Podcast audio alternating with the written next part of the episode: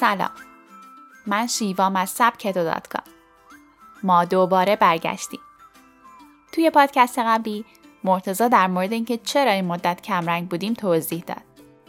خوشحالم که با پادکست های جدید و در عید نوروز همراه شما هستم. توی این پادکست می‌خوام در مورد هدف گذاری با هم صحبت کنیم.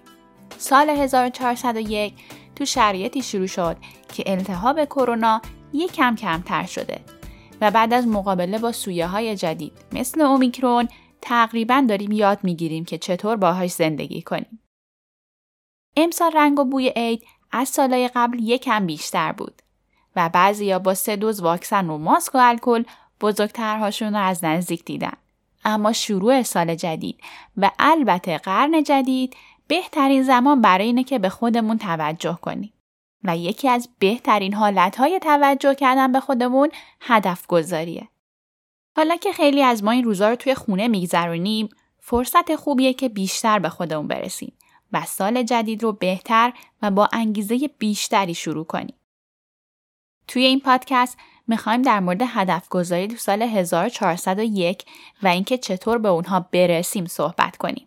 معمولا نزدیک سال نو که میشه اکثر ما چون شروع سال جدید رو شروع تغییرات و بهبود اوضاع می‌دونیم یه سری اهداف و دستاوردها برای خودمون مشخص می‌کنیم که برای سال جدید به اونها برسیم. اما همین که تعطیلات تموم میشه روزها به لوپ قبلیشون برمیگردن و همه اهداف فراموش میشه. حالا چیکار کنیم که این اتفاق پیش نیاد و هدف گذاریای ما تا آخر سال همچنان با انگیزه ادامه داشته باشن. با ادامه این پادکست با من همراه باشید.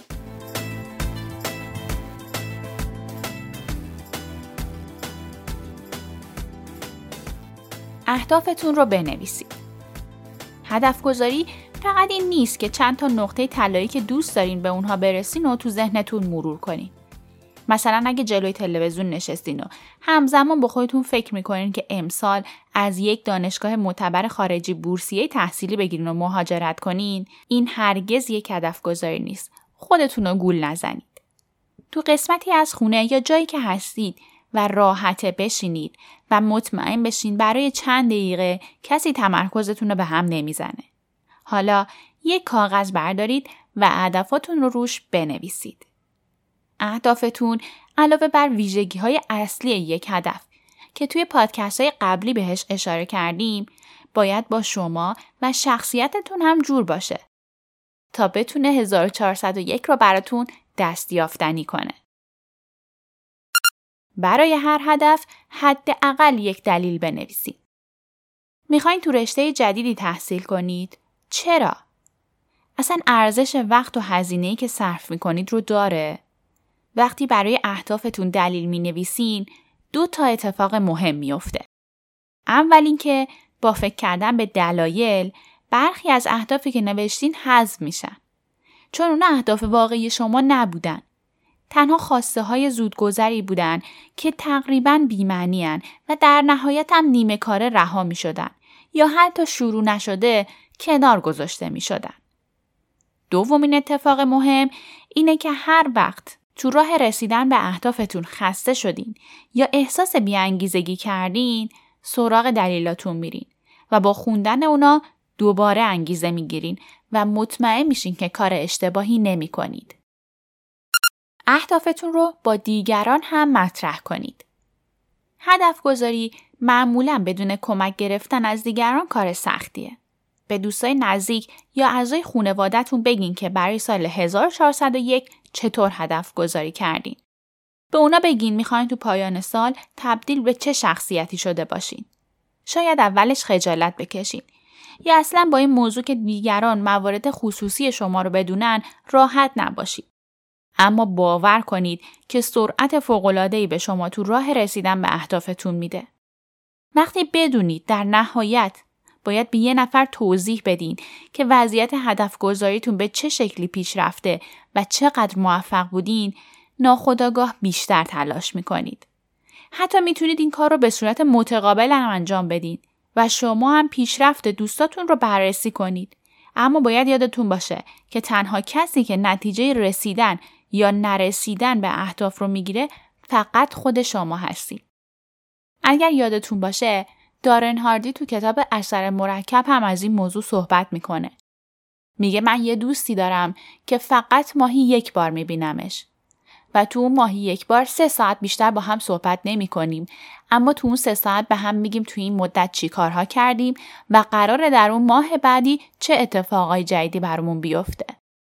این صحبت باعث میشه که من بابت اینکه ماه دیگه قراره چه چیزهایی به دوستم بگم احساس مسئولیت کنم و در نتیجه بیشتر برای خودم تلاش کنم و نتیجهش رو در نهایت هم خودم می‌بینم. هدف گذاری درست با برنامه ریزی درست. همین که لیستی از اهداف واقعی با دلایل قابل قبول داشته باشین کافی نیست. شما از همین امروز باید خودتون رو برای رسیدن به اونها آماده کنید و یکی از مهمترین روش ها برای این کار برنامه ریزیه. تو این مرحله لازم نیست که برنامه ریزیتون جزئیات خیلی زیادی داشته باشه. مثلا اگه یکی از اهدافتون خریدن ماشین تو سال جده بررسی کنید که چقدر پول لازم دارید. که خب البته تورم و افزایش قیمت رو هم باید در نظر بگیرید تا اعدادتون غیر واقعی نباشه. حالا با توجه به درآمدتون کی می‌تونین به هدفتون برسین؟ لازمه یه درآمد جانبی هم داشته باشین؟ اگه لازمه اون رو هم به اهدافتون اضافه کنید و در نهایت یه زمان مشخص هم براش تعیین کنید. مثلا ماه مهر. وقتی برای خودتون مشخص و شفاف می‌کنین ذهنتون همونو باور می‌کنه و برای رسیدن به اون توی زمان تعیین شده خلاقتر میشه. ناامید نشید. حقیقت اینه که بخشی از اتفاقایی که ما تو زندگی تجربه می‌کنیم خارج از کنترل ماست. تو راه رسیدن به اهدافتون ممکنه موانع زیادی داشته باشین. حتی گاهی ممکنه هیچ چیزی مطابق با برنامه ریزیتون پیش نره و کلا از همه چی ناامید شین. اولین کاری که باید تو این شرایط انجام بدین اینه که سعی نکنید احساس ناامیدیتون رو مخفی یا انکار کنید. احساستون رو قبول کنید و ببینین چطور شد که چنین احساسی پیدا کردید. قبل از هر تصمیم جدیدی مراقبه کنید. با این کار ذهنتون از هیجانات منفی دور میشه و با آرامش می‌تونین تصمیمای بهتری بگیرید. لازمه که تغییری تو برنامه ریزیتون داشته باشید یا حتی لازمه این هدفها رو به سال بعد منتقل کنید نگران نباشین. توی هر شرایطی فقط به خودتون ایمان داشته باشید. مطمئن باشید که به همه هدفاتون می‌رسید. شما چی؟ شما برای سال جدید هدف گذاری می کنید؟ سالهای قبلی این کار رو انجام دادید و نتیجه ازش گرفتین؟ اگه دوست دارین این کار رو انجام بدین و یک کم کمک بیشتری لازم دارین کتاب عادت دستیابی رو بهتون پیشنهاد می‌کنم.